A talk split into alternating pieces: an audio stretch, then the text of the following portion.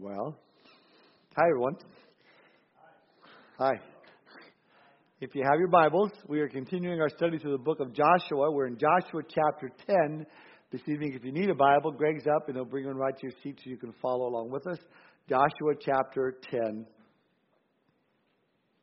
Reminder first, guys, we do have our men's prayer breakfast this Saturday morning at 8.30, so I invite you to come out for that so we can get together and pray. And I don't know if you noticed or not, when you pull up, maybe you didn't, we got new banners on our light poles outside. So when you get ready to go home, you, well, it's dark, but you might be able to see it. So it says, Welcome to our church and come worship with us. And so we thought, yeah, it might be kind of cool. So we put one there and one there, and it just looks good. So, know, something to do. Joshua chapter 10. Let's pray. Father, thank you for this time tonight that we could gather together, Lord. We can worship you. Lord, and, and just pour our hearts out to you in praise and adoration. And Lord, truly you are our good Father. Lord, you're there for us through thick and thin and hard times and good times. And just thank you for that. Thank you for just the joy it is to be able to open up your word and to know, God, that you are here and you want to speak to our hearts and, and teach us through, um, through the book of Joshua. Lessons we can learn. Lord, we pray your blessing upon our time, upon the time downstairs for the kids as they are taught your word as well. Just that the power of your Holy Spirit would go through and touch our life tonight, we pray. In Jesus' name we pray. Amen.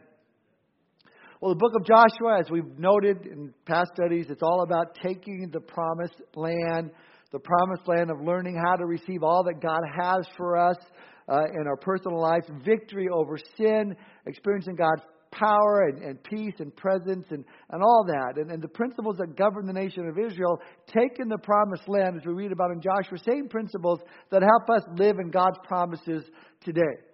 Now, we've seen so far Israel had a great victory in taking the city of Jericho, and all they did was march around the city and, and, and shout, and God knocked down the walls. Next, Israel had this humiliating defeat in Ai, but it was all because they were sitting in the camp, and, and once Achan was dealt with and, and his problem and with his sin, God gave them great victory in Ai. Lesson learned. If God wants to, or if, if we want God to move mightily in our lives, we must not hold on to, to secret sins and, and that type of thing. Well, then we looked at the importance of prayer last week as the Gibeonites pretended to come from a far country. And we read there that they worked craftily in verse 4 of chapter 9 and, and one had pretended to be ambassadors and they took old sacks on their, on their donkeys, old wineskins torn and mended, old and patched sandals on their feet, and old garments on themselves. They, they really put on this show, uh, you know, for Joshua and the leaders of Israel. And, and, and, you know, Joshua and the leaders of Israel, they bought it. They, they failed to, to seek the Lord, and as a result, Israel made this vow, this this covenant with the Gibeonites not to harm them. But, as we also saw, the Gibeonites were off, not off scot free. Although the covenant was honored, the Gibeonites were, were um, you know, they were cursed with slavery, cutting wood, drawing water for the house of God. But as we looked at last week, better to be a slave in the house of God than a prosperous man in the world. Or Psalm 84, verse 10 tells us, For a day in the courts is better than a thousand. I'd rather be a doorkeeper in the house of my God than to dwell in the tents of wickedness. Well, that brings us now to chapter 10. Soon after this covenant was made with the Gibeonites, word got out, and now the enemies of Israel are now enemies of the Gibeonites. These people that desire, desired to align themselves with the Israelites found themselves ready to be attacked. Why is that? Well, because anyone who desires to make peace with God, Satan is going to make war with them.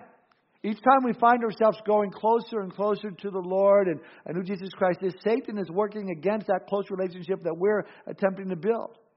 So, as the people of Gibeon decided to draw closer to God, immediately Satan and all his foes, all of his forces decided to come against the Gibeonite people. Look now at verse 1 of chapter 10.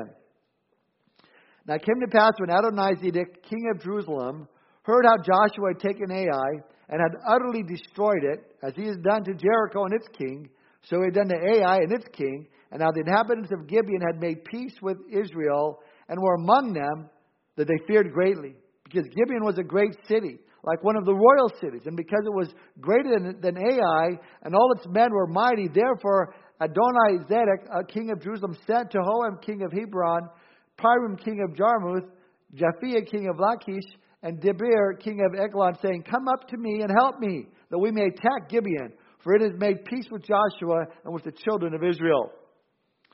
Now, let me say this this is the first mention in the Bible of the city of Jerusalem, but, it, but it's a Canaanite Jerusalem. And we know that God had made the promise that the land was going to be uh, the, the, the Jews' land. God gave Jerusalem to, to the Jews, period. But notice what's happening here. Here we have the enemies of each other. Adonai, Zedek, king of Jerusalem, Hoham, king of Hebron, Piram, king of Jarmuth, and so on. All these enemies uh, of each other, they're coming together. You know, you know the old saying, the enemy of my enemy is my friend. And the king of Jerusalem heard that the Gibeonites made peace with Israel, so uh, they were traitors as far as the other Canaanite nations were concerned. So, so something had to be done. Verse 4, he sent out a message Come up to me and help me that we may attack Gibeon, for it has made peace with Joshua and with the children of Israel. Now, let me say this the plan was a good military plan. Ben band themselves together so they can destroy the Gibeonites. I think as believers, we can learn something from those who are against God, and that is we as Christians many times need to bury our differences for the sake of coming together against the enemy. Doesn't matter if you come from a Baptist church or an Assemblies of God or Methodist church or Presbyterian or Pentecostal.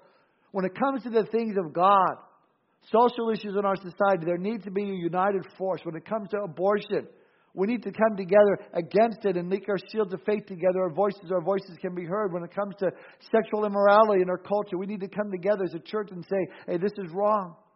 When it comes to voting and electing our leadership, the church needs to come together and be heard. When it comes to policies and laws, the church needs to come together and vote and write our congressmen and senators. We're not called to stay on the sidelines just because we're Christians. If anything, we're called to get involved. And I would encourage, if any Christian, if so called, there has to be a calling, uh, to enter politics, to see about, about running for the school board or the city council, or to bring godly morals back to our society. Because when we band together, there's power to make a difference. United we do stand, but divided we do fall. Now, there's a message that is here to what the enemy has done in being united against the forces of good. But what ends up happening here is interesting, though. Take a look at verse 5. Therefore, the five kings of the Amorites, the king of Jerusalem, the king of Hebron, the king of Jarmuth, the king of Lachish, and the king of Eglon gathered together and went up, they and all their armies, and camped before Gibeon and made war against it. And the men of Gibeon sent to Joshua the camp of Gilgal, saying, Do not forsake your servants. Come up to us quickly, save us and help us, for all the kings of the Amorites who dwell in the mountains have gathered together against us. Now we see Joshua's reply in verse 7. Too bad, we don't like you anymore. You tricked us. No, he doesn't say that. Look. So Joshua sent from Gilgal, he and all the people of war with him, and all the mighty men of valor. And the Lord said to Joshua, Do not fear them, for I have delivered them into your hand. Not a man of them shall stand before you. Now remember the vow Joshua made with the Gibeonites. The results of if you'll be our slaves, you know, cutting woods and drawing, you know, because of, of what you've done, you're going to be our slaves, cutting wood, drawing waters for us. In other words, they have a servant relationship with the Jews. But let's look at it from the other way around. The Jews had a master relationship with the Gibeonites. And if someone's going to attack my servants, then they're attacking me. Is that not the same thing we see today? Joshua, whose name means Jehovah is salvation, it's the name of Jesus in the Greek in the New Testament. Joshua is a type of our Savior, our Master, Jesus Christ. And when we are about to get attacked because we're servants of the Lord, you know, they're attacking the Lord as well. Joshua 15, Joshua, John 15, verse 18 to 19, Jesus told us, If the world hates you, you know that it hated me before it hated you. If you were of the world, the world would love its own. Yet because you're not of the world, but I chose you out of the world, therefore the world hates you. See, no servant is greater than his master. Eh? You know, if they, they hate him, they're, they're going to hate us. Deuteronomy 20, verse 4, though, tells us this For the Lord your God is going with you. He will fight for you against your enemies, and he will give you the victory. Our master comes in because we're his servants. He says, I'll fight for you. Romans 8, 31, what shall we say about such wonderful things as these? If God is for us, who can ever be against us? See, the servants of the Israelites, they were in trouble. And this master servant relationship, Joshua says, We're going to help you. I'm going to help you in such a way that the witness of my help will be even displayed uh, with my character and attitude, and we as we march up on your behalf. And march they did from Gilgal uh, to to where the, the Gibeonites were. There was a 25 mile march, long journey to help the Gibeonites, In fact, they climbed up some 4,000 feet across difficult terrain. I mean, that would be difficult for any soldier, especially a soldier who would question the help, the help of someone who had recently deceived them. But here's a heart that's displayed a heart that says, You mess with them, you mess with us. Now, what's interesting is that as Joshua and all the people of the war with him and all the mighty men of valor get to the top of the mountain, they suddenly see this mighty evil army of forces that has joined together to come against the Gibeonites. This was no, no small army, this was huge. Perhaps as Joshua got there, he had second thoughts. After all, again, this was a nation that deceived them in the first place. So, so what if they get destroyed? But a vow is a vow. Joshua would not go back on his word. But he needed something. And we know at this point, Joshua learned his lesson from not praying in chapter 9, and he stops and he prays because we know that the Lord answers him. Look at verse 8 by saying, Do not fear them, for I've delivered them into your hand. Not a man of them shall stand before you. I mean, what an awesome assurance that was. Listen, we have the same assurances that Joshua did when we face the battles we face. No matter how much force Satan can pull together to come against us in our spiritual battles, he will never succeed. Now, we have the whole armor of God to wear. That armor is not just to protect us, we have offensive weapons. The sword, sword of the Spirit, the Word of God, prayer are two offensive weapons. It's then that we put them on and we use them that we, we can say, as Paul said in 1 Corinthians 50, 57, 1557, but thanks be to God who gives us the victory through our Lord Jesus Christ. Well, he goes on, look at verse 9. Joshua therefore came upon them suddenly, having marched all night from Gilgal. So the Lord routed them before Israel, killed them with a great slaughter at Gibeon, chased them along the road that goes to Beth Horon, and struck them down as far as Azekah and Makkedah.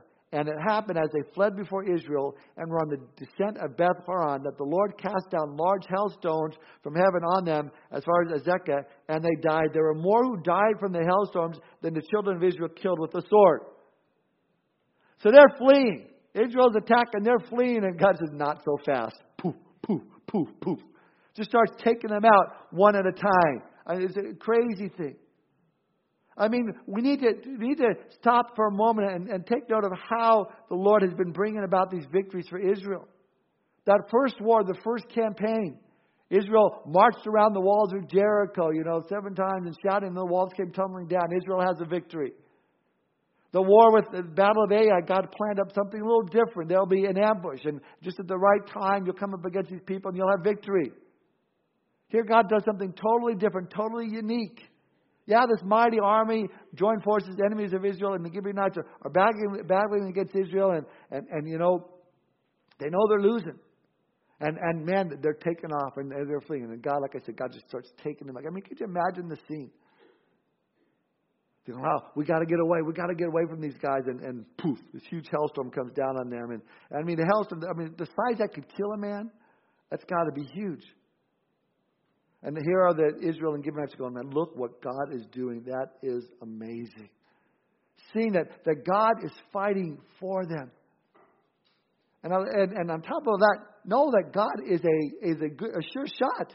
We don't read of any of the Israelites or the Gibeonites getting nailed with a hailstorm coming from, you know, the wrong direction. Uh, you know, it doesn't say, you know, and five guys were killed with friendly hailstorm fire. You know, it doesn't say that. I mean, God just, just picked them out one by one. Bam, bam, bam. See what's happening here? There's a partnership that's taking place between man on earth and God in heaven. And again, if God be for you, who can be against you? I mean, that's what the book of Joshua is all about. It's about our partnership with God. We seek the Lord. And the Lord not, Lord not only gives us direction, but He gives us victory. It's a partnership. See, there are times in your life as a Christian that God says, Here's what I want you to do. I want you to pray all night. Pray all night? Yeah, it's a partnership. And God says, You pray tonight, and then tomorrow I'm going to give you a victory, a victory that you've never, you know, ever tasted before. I'm going to give it to you. And God promises miraculous things will happen. But He's looking for that partnership. Sometimes that partnership may be something weird, something you don't expect. Go march around this wall, you know, of Jericho. And, and sometimes it's just listening to the, the voice of the Lord. Sometimes it's waiting for the orders, the ambush, ambush, you know, an ambush. Come, go and attack that way. Sometimes it means marching, marching all day and all night, putting yourself in the proper position to witness the miracle of God. But it's still a partnership. Rarely do I witness God doing anything in any Christian's life where there isn't that partnership. You know, where they just kind of look back or sit back and on some spiritual cloud and say, you know, I'm not going to read, I'm not going to pray, I'm not going to do anything when it comes to having a spiritual walk or spiritual life, but I still expect to have the victory. Really? How can that happen? There's, no partnership together. Listen, if you want God to fight your battles, but you're not laying your heart down upon the scriptures and allowing Him to work through the Word of God that He's hidden in your heart, if you're not a man or woman of prayer, then how do you expect to have victory? If you're struggling with your finances, but you're not seeking the Lord and searching the scriptures to find out what God wants you to do, how do you expect to gain victory over that? You're going it alone. If you're struggling with pornography and you're not seeking the Lord, searching scriptures, but just expecting God to, oh, you know, give you victory, you're mistaken. Jeremiah 29 13 says, And you will seek me and find me when you search for me with all your heart. Seek the Lord. And listen, when you do, many times God shows up in a big, big way. Look at verses 12 through 15. Then Joshua spoke to the, to the Lord in the day when the Lord delivered up the Amorites before the children of Israel. And he said in the sight of Israel, Sun, stand still over Gibeon, and moon in the valley of Ajalon. So the sun stood still and the moon stopped till the people had revenge upon their enemies. Is this not written in the book of Jasher? We don't know. I don't have the book of Jasher. So the sun stood still in the midst of heaven and did not hasten to go down for about a whole day. And there had been no day like that before it or after it that the Lord heeded the voice of a man, for the Lord fought for Israel. Then Joshua returned and all Israel with him to the camp at Gilgal. What? The sun stood still? Well, how big is your God who fights for you? When you got God as your partner, and He's created everything. That means He controls everything. That means victory is certain. I mean, here's a guy like you and me, and he's fighting the battles. They've got the enemy on the run, but it's getting towards evening, and Joshua's worried. The sun's about to go down, big guy. And, and if the sun goes down, you know, Joshua thinks we won't be able to finish wiping them out, so he says, Sun, stand still. And suddenly, the sun stands still in the heavens and stays in that spot all day long. Now, you may believe God for a healing of a sore toe or an earache, but anyway, we don't think of God as really intervening in a dramatic, powerful way within our lives. But I think one of the most important things that all of us need to develop is that consciousness of God's presence with us at all times and all places for the big things and the little things. God is absolutely interested even, even in the little things that go on in your life. He's interested in every aspect of your life and the things that cause us concern. Now, with that said, there are many skeptics who claim no way here. And they use this story to discredit the Bible. They say, well, we have knowledge now that they didn't have back then, that the sun doesn't move. It's the earth that rotates around the sun, not the other way around. So obviously, this proves that the Bible is not true. Uh, but, but you know, through careful research, I have discovered that many reputable meteorologists made the claim today at Springfield sunrise was, was at 7:25 a.m. and that the sunset is at 7:18 p.m. In fact, I have uh, a couple of very good weather apps on my phone that tells me the same thing. The sun rose at 7:25 and set at 7:18. You see, these naysayers aren't writing letters to their local meteorologist or to the weather channel saying what mornings there are. The sun doesn't rise, the sun doesn't set. Why? Because they know it's a figure of speech. Now, unfortunately, Christians sometimes, uh, you know, they read stories like this and they, they like to try and, and defend it themselves and come up with other stories. Many times stories that are made up. And maybe you've heard this before. Story that's been circling for a very long time, almost 40 years now, that, with very different, you know, different uh, variations rather, claiming that NASA scientists were running computer simulations, checking the position of the sun and the moon and the planets, a hundred years from now and a thousand years from now in order to plot spacecraft tra- tra- trajectories. As they ran their computers up and down the centuries, their machines came to a grinding halt because they showed that one day was missing. And this proves it that Joshua is right and what happened here. And, and, and, and listen, that story has been proven over and over and over again by secular and Christian sources to be pure fiction. Even without asking NASA, and they've been asked a whole lot of times if it was true. The explanation is obvious. In layman's terms, you can only measure something if you have a visible access to both ends of it. We can, of course, know where the sun and the moon will be in the future and calculate where they were in the past, but we don't have any accurate records of where things were way back then. So there'd be no way that we could see that there was a day missing in ancient past. Now, while that, that legend is fiction, there's certainly a great amount of historical data to validate this event. Both Chinese and Egyptian uh, histories record a very long day. Aztec and Peruvian histories record a night twice as long as normal. See, depending on what time of the world you are, you'd have a longer night or a longer day. And all of these date back to the time of Joshua. But in reality, the reason I believe it is because it's in the Bible. Not because of NASA, not because of ancient Egyptian records. You know, God put it in His Word, therefore it's truth. It happened because Joshua said it, and God responded to an incredible word of faith. See, Joshua recognized that time was a valued commodity, and as the sun stood still and continued to reflect in his armor, he witnessed this great victory. God, God was partnering in the victory with Joshua. Now, I want to point out here that Joshua was a man who not only sought the word of God, but believed God. We read here that Joshua spoke the words that brought on the miracle. He said, Sun, stand still.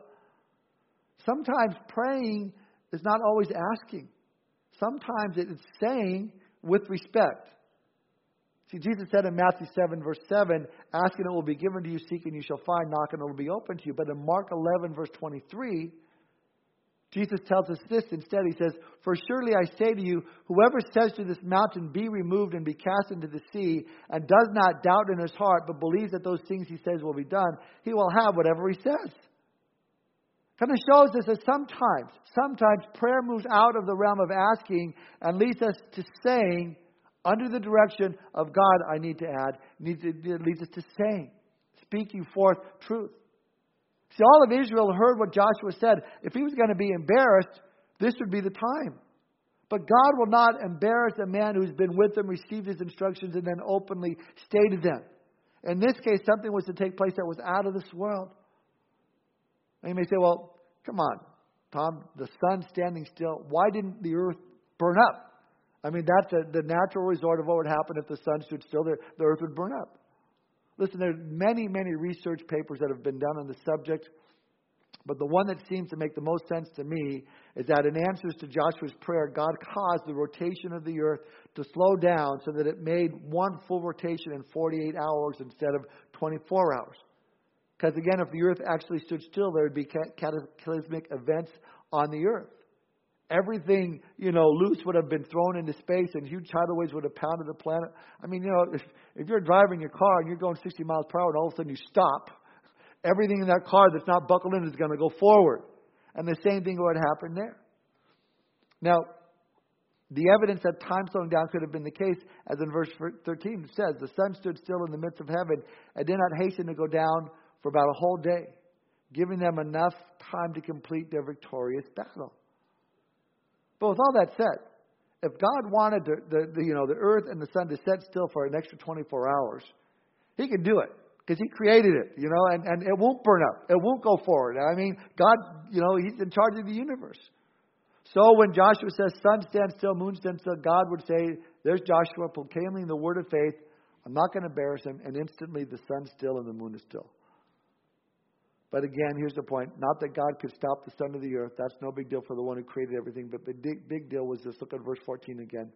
The Lord heeded the voice of a man, for the Lord fought for Israel. I love that. The Lord fought for Israel. In answer to prayer, Israel experienced a dramatic intervention of God Almighty, and victory was assured. Now, while Joshua's long day was a miraculous event, not to be repeated, God still listens to the voice of man. He still responds to our cries, intervenes on behalf of his children. For Joshua, God says here, I will do it, but it's the last time I will do it. I will never do that again. Let me say, aren't you glad for that? I mean, aren't you glad that someone can't stand up right now and say, Today I have word of faith, son, stop moving? Uh, okay, that's not, that, you know, it's not good. See, that's not the way God works.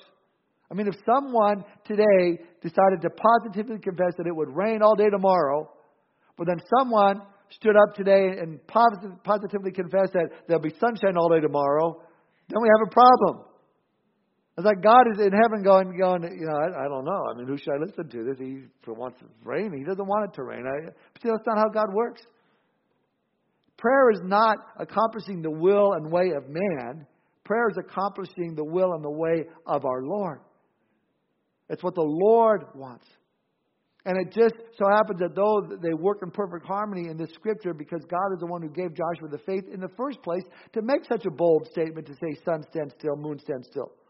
God gave Joshua that faith in the first place. God acts on that faith, and we witness a miracle. But if I start babbling out words of faith from my own way or from my own will, then I'm just going to end up frustrated because it's apart from God's plan. That's when frustration comes in. But ultimately it's, ultimately, it's all up to the Lord. So isn't it better that I pray according to God's will? Lord, thy will be done on earth as it is in heaven. Well, look what happens next. There's five kings. Look at verse 16. But the five kings had fled and hidden themselves in a cave at Makkedah. And it was told Joshua, saying, The five kings have been found hidden in the cave at Makkedah. So Joshua said, Roll large stones against the mouth of the cave and set men by it to guard them. And do not stay there unless, uh, do not stay there yourselves, but pursue your enemies and attack their rear guard.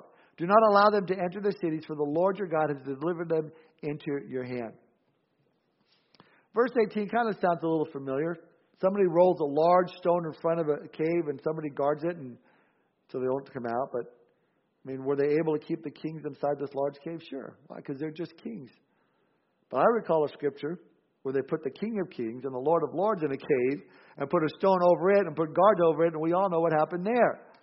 So you can't keep the King of Kings and Lord of Lords inside the cave, no way, but you can keep common kings in a cave, no problem. Well, why are these Canaanite kings hiding in a cave? Because the sun and the moon were gods to the Canaanites. So can you imagine their shock? Here they're fighting against the Israelites, waiting and worshiping their gods, the sun and the moon. And God decides to allow Joshua's word of faith to come to pass and stop the sun, stop the moon. I bet this was hysterical. I mean, they're crying out to their God, sun, and, and moon God help them, and, and, and, and, you know, this happens. Joshua sees them, wait a minute.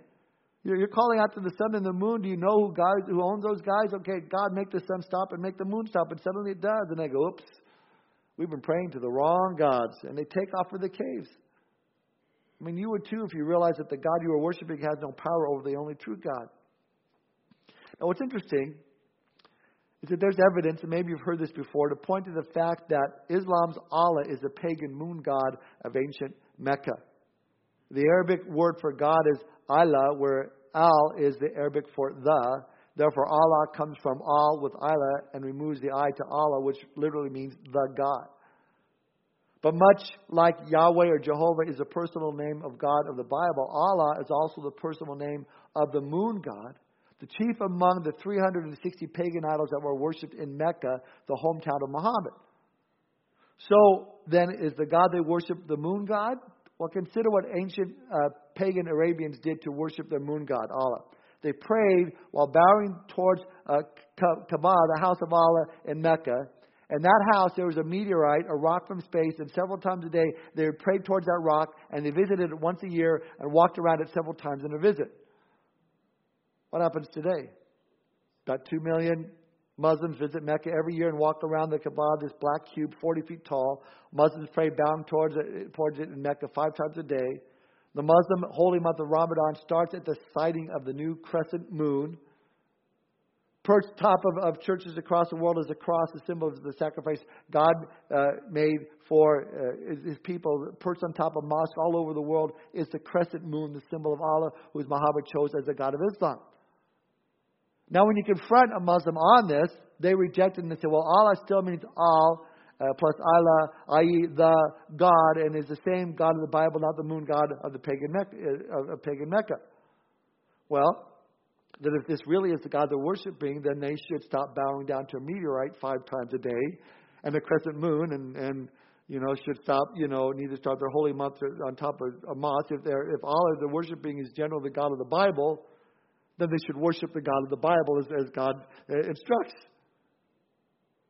Well, here's five kings who worship the moon god, the sun gods, hiding out in caves. And again, you would too if you realize that the God you are worshiping has no power over the only true God. You know the scenario, it's going to happen again. It's going to happen again. You don't need to turn there, but in Revelation chapter 6, there are kings hiding out in caves as well. Listen to Revelation 6, verse 15 through 17.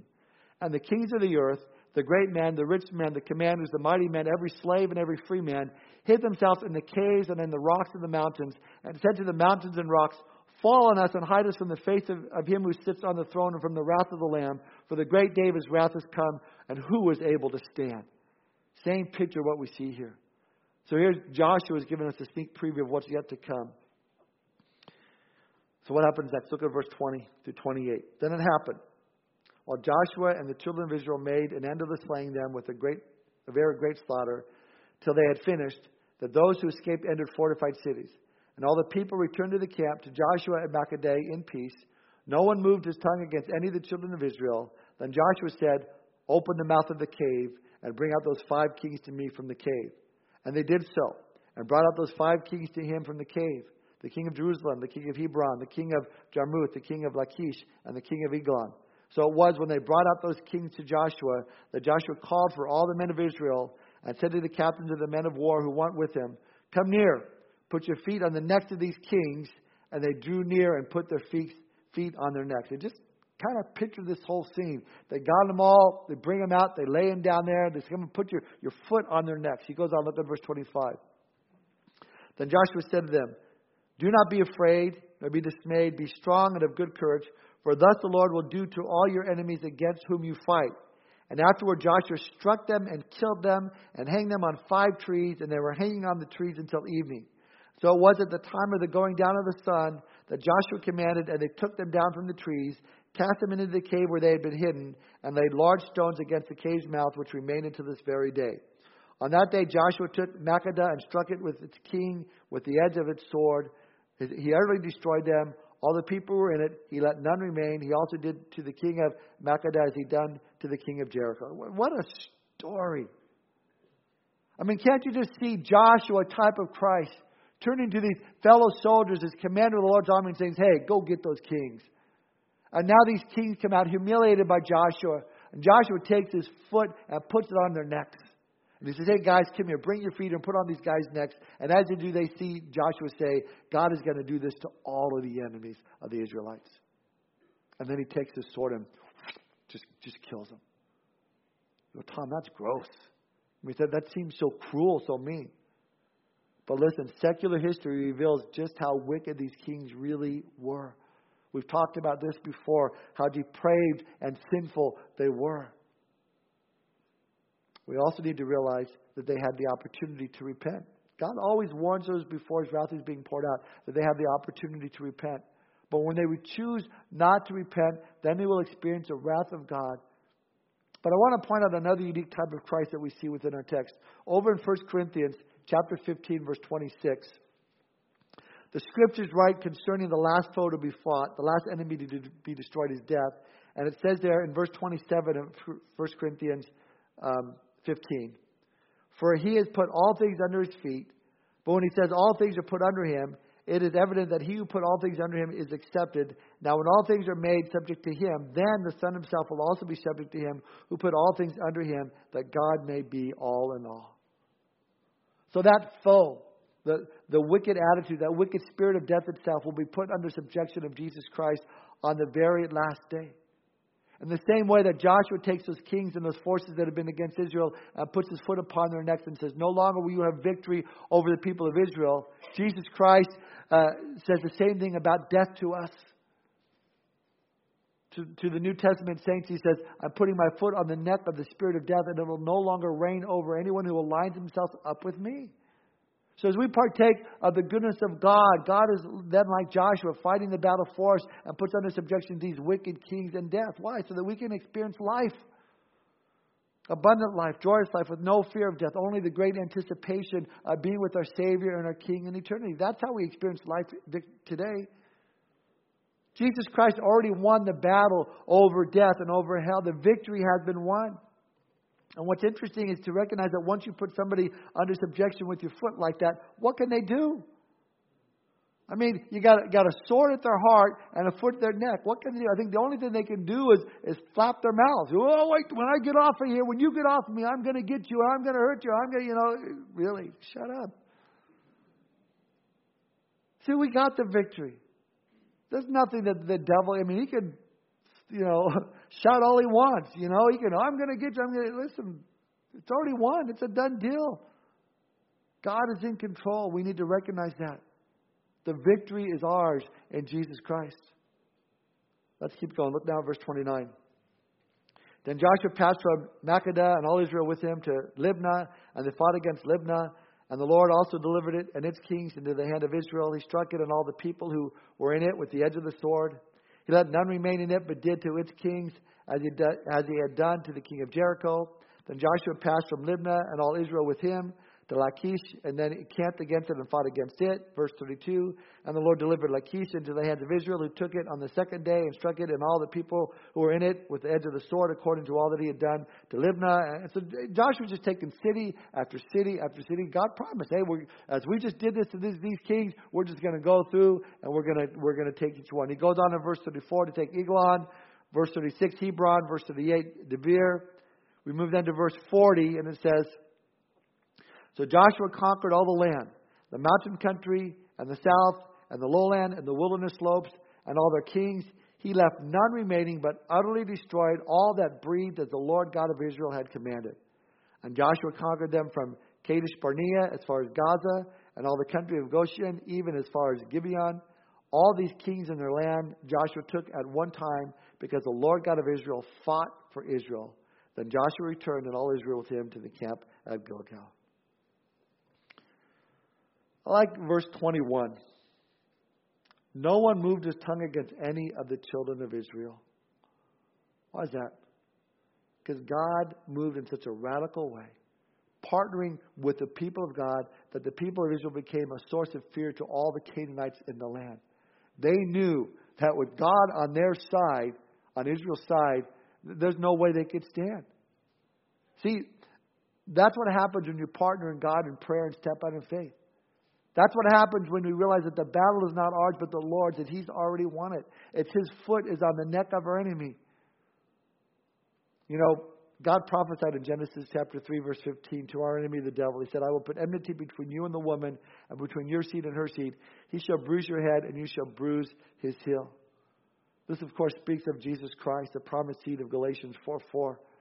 Christ would come and bruise or literally crush the head of his serpent. You know, snake has got just one long neck. You know, just put it on the on the serpent's head, just squished him in the, the promised seed. And and here we see the picture of the cross, where Christ was was bruised for our iniquities, and where He cleansed our sin with His own blood, thereby crushing the head of Satan's authority in our lives, destroying the power of sin over our lives. And now, as we trust in the Lord, we need to realize that as a battle, the battle is not ours, but the Lord's, and victory is ours. We just need to take hold of that victory in Jesus Christ. Listen, Joshua was a man who knew God above all else. The results were impressive to say the least. Daniel would later write in, in the last part of Daniel 11, verse 32, he says, The people who know their God shall be strong and carry out great exploits. For Joshua, for Daniel, for us, knowing God and trusting Him is the key to victory. Partnering with Him, standing and see what the Lord will do. I mean, you know, it's one of those things to say, Lord, there's a there's a situation here. I'm not sure it's going to, you know, come out, but Lord, I trust you. I trust you to deal with it. I trust you to come forth in this, and I'm just to lay it all on your your shoulders, and God takes care of it. Let's pray. Lord, thank you for tonight. Thank you that we can bring all our cares, all of our concerns before you because you care for us. You care about the little things in our lives and the huge things that are going on in our lives. And Father, right now we may be facing some battles in our lives personally. Maybe there, there's business battles, maybe there's personal relationship battles, maybe there's, there's financial battles, whatever it is, Lord. We want to partner with you. You've already paid for the victory, Lord. You are already victorious over death, over sin. Lord, we just want to rely on you and watch you move mightily in these places. So we give it all to you, Lord. Lay all of our burdens, all of our cares, we cast at your feet, Lord. We thank you, Lord, for the power through your Holy Spirit to do great and mighty things. Lord, as your word says in Jeremiah, uh, call unto me and I will show you great and mighty things that you do not even know. Jeremiah 33 3. Thank you for that verse, Lord. We do call on you, Lord, and we, we look for you to do great and mighty things. Thank you for this night, for this time that we could just worship you together and, and dig in your word together and, and seek your face, Lord. Help us as we go our way this, this evening, Lord, to keep you at the forefront of our hearts and minds, to be led by your Spirit and not by our flesh. In Jesus' name we pray. Amen.